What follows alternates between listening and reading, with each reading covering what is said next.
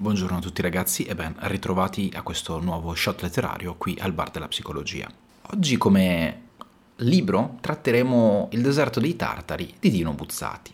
Quest'opera è stata scritta nel 1940 e si è da subito imposta come un caposaldo della letteratura del Novecento e tale riconoscimento gli è assolutamente dovuto, in quanto le tematiche trattate e la modalità con la quale l'opera stessa è stata scritta permettono di avvicinarsi e percepire quel senso di desolazione e smarrimento che lo stesso protagonista prova. Però procediamo per gradi. La storia parte con la vicenda di Giovanni Drogo, che è un giovane che si arruola e da ufficiale viene mandato alla fortezza Bastiani. E da qui inizierà un processo di ricerca personale che avrà un esito inaspettato. Non voglio necessariamente darvi tutte le informazioni del caso, però vi invito a leggerlo con la consapevolezza che la ricerca del personaggio diventerà anche una vostra ricerca e i temi che vengono presi in considerazione assolutamente di natura esistenzialista e soprattutto legati anche a una ricerca costante nella vita di un obiettivo, ci possono portare a riflettere, ci devono portare a riflettere. Vedete, la fortezza Bastiani, così come il deserto dei Tartari, sono delle scuse, delle scuse per poter creare un'opera scenica che lasci spazio all'immaginazione, volta alla ricerca di un senso della propria vita.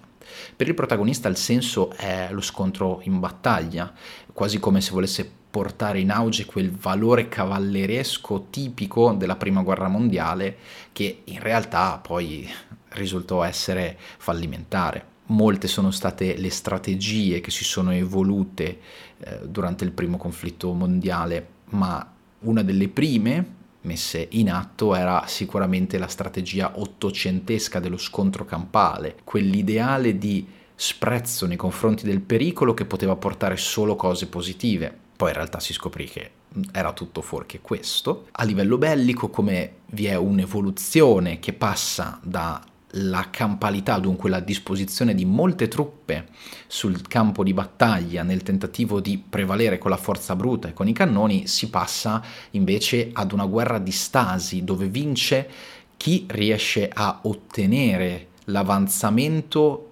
verso la linea nemica e tenerlo il più tempo possibile. Non a caso abbiamo la cosiddetta terra di nessuno, che per l'appunto è una terra da conquistare, si cerca di arrivare alle trincee del nemico, conquistarle e tenerle il più possibile, così da spingere indietro l'avanzata nemica e potersi imporre sia a livello bellico che a livello strategico. Non soffermandoci troppo su questo aspetto che è di marginale interesse, non posso non, ci, non trovarci una, un'analogia. Il protagonista aspetta così come il soldato della prima guerra mondiale attende l'ordine della carica, attende il bombardamento o attende la carica nemica. Carica che non arriva mai, però. Il deserto dei Tartari è un deserto effettivamente disabitato, a lungo la fortezza Bastiani ha trattenuto nemici e invasori, ma è moltissimo che ciò non accade più. E questo crea il movente per la ricerca interiore del protagonista.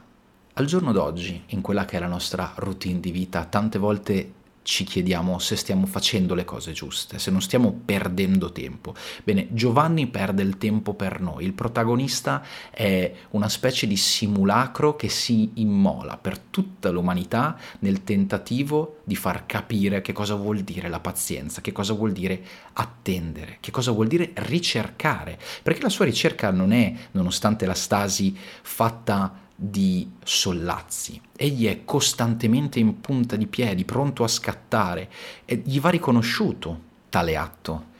Ed è l'atto nei confronti dell'umanità. Io perderò il mio tempo per voi. In 200 pagine circa sono siglate le paure, i timori, la noia di un uomo che cerca la sua occasione di vita e che dovrà aspettare fino all'ultimo per ottenerla e nonostante ciò quello che otterrà avrà un esito inaspettato.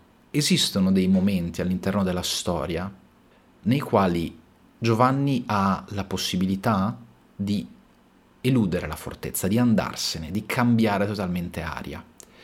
ma nel momento in cui egli è prossimo a ottenere una nuova vita, una nuova prospettiva di crescita e cambiamento, rifiuta.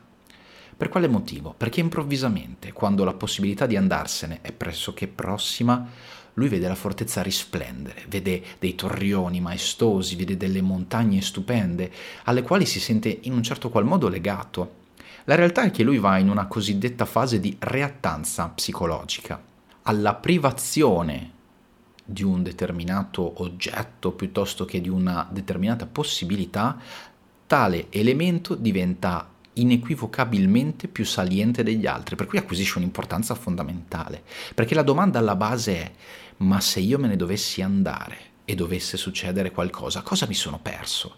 Capite? La ricerca di uno scopo nella propria vita non è una cosa che si può definire in poco tempo, non è una cosa che verrà da sé, o meglio, verrà da sé se si cerca del movimento nei suoi confronti e nel caso del protagonista tale ricerca porta solamente alla fine, nell'ultimo spasmo di vita del protagonista, un'effettiva risposta. E non è la risposta che nessuno poteva aspettarsi. Quando poi Giovanni, in una seconda fase del libro, si ricongiunge con la vita civile, si trova fuori luogo anche questo è un punto che mi piace trattare e mi piace prendere in considerazione. Perché Giovanni si sente fuori luogo? Perché egli ha passato tutta la sua vita incentrato a quello che è un obiettivo. È paragonabile moltissimo anche a mm, quella sorta di alienazione che si può provare nella routine di tutti i giorni come quell'alienazione figlia della ricerca di un obiettivo. È l'esempio classico dell'imprenditore piuttosto che del manager incapace di avere delle relazioni sociali piuttosto che affettive in quanto totalmente assorbito dal proprio obiettivo, dalla propria necessità di autodefinizione. E quando Drogo si rende conto della scissione che c'è tra lui e il mondo esterno, chiede di poterci rientrare, ma non ottiene tale possibilità. E vedete, la paura più grande del protagonista, quella di perdersi qualcosa, è già stata concretizzata a questo punto, quando durante la prima chance che egli ottenne per potersene andare, rifiutò. E vedete, nonostante ci sia un obiettivo che vuole essere perseguito, è inequivocabile che si perda qualcosa in ogni caso, ma non esiste una strada giusta. Egli perde inizialmente la possibilità di ricongiungersi col mondo civile e cercare un obiettivo di vita, una realizzazione altrove, rifiuta, continua a proseguire, si incaponisce perché ritiene che il combattimento, piuttosto che la morte gloriosa, piuttosto che il valore in battaglia siano tutto per lui, e quando ha un altro cedimento e cerca di creare una via di fuga per potersi reinventare, è troppo tardi, perché una forza esterna lo blocca. Ma la soddisfazione arriverà. La soddisfazione arriverà nel momento in cui la guardia alla fortezza Bastiani ha permesso di prepararla ad uno scontro con un altro regno, che è il regno eh, del nord, mi sembra, e tale conflitto avviene, ma egli non è in grado di combattere, non è in grado di fronteggiare i nemici, poiché è malato. E nel momento in cui sente che per la terza volta una possibilità di cambiamento, di raggiungimento di un obiettivo sembra essere persa, in realtà egli si rende conto che tutto è stato propizio a questo momento e da soldato, da uomo, affronta che cosa? La paura della morte la sconfigge e si ricongiunge con quel desiderio di trovare un obiettivo all'interno della propria vita. Mi prendo un paio di secondi prima di proseguire, perché credo che sia di vitale importanza che questo passaggio venga capito e colto. Il mondo di oggi ci offre enormi possibilità per autodeterminarci, per crescere, per voler essere qualcuno o seguire qualcosa ma quanto è difficile, quante volte nella nostra vita abbiamo provato, ci siamo imbarcati in imprese che poi si sono rivelate fallimentari.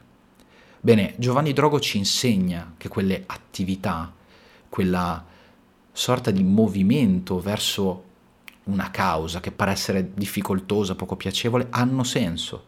Egli aspetta una vita intera per consacrare la propria autodeterminazione E tante volte è giusto ricordare a noi stessi che per arrivare a capirci, a scoprirci o per realizzare di aver effettivamente ottenuto un obiettivo ci vuole molto molto tempo. La storia ci insegna a provare, ci insegna a non demordere e ci insegna soprattutto ad avere pazienza. Il mito che i vent'anni devono essere il momento propizio di realizzazione, dove ognuno di noi deve necessariamente aver trovato qualcosa che lo faccia stare bene, è un mito che spero un giorno possa decadere. Chiaro che l'immagine che troviamo nei social network, piuttosto che l'immagine che troviamo alla televisione, nei cantanti, nelle persone famose, è fittizia. C'è chi la ottiene prima e chi la ottiene dopo e chi potrebbe non ottenerla mai. La differenza non sta nell'obiettivo finale, ma nella scelta a priori che facciamo.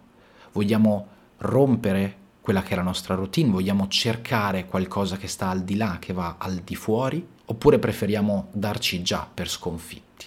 La puntata di oggi è una puntata, come al solito, diversa e dalle altre, particolare. Spero che possa darvi qualche spunto di riflessione e permettervi di non avere paura né timore di quello che è un futuro che sempre sarà incerto, ma non per questo deve essere pauroso o gettarvi nello sconforto.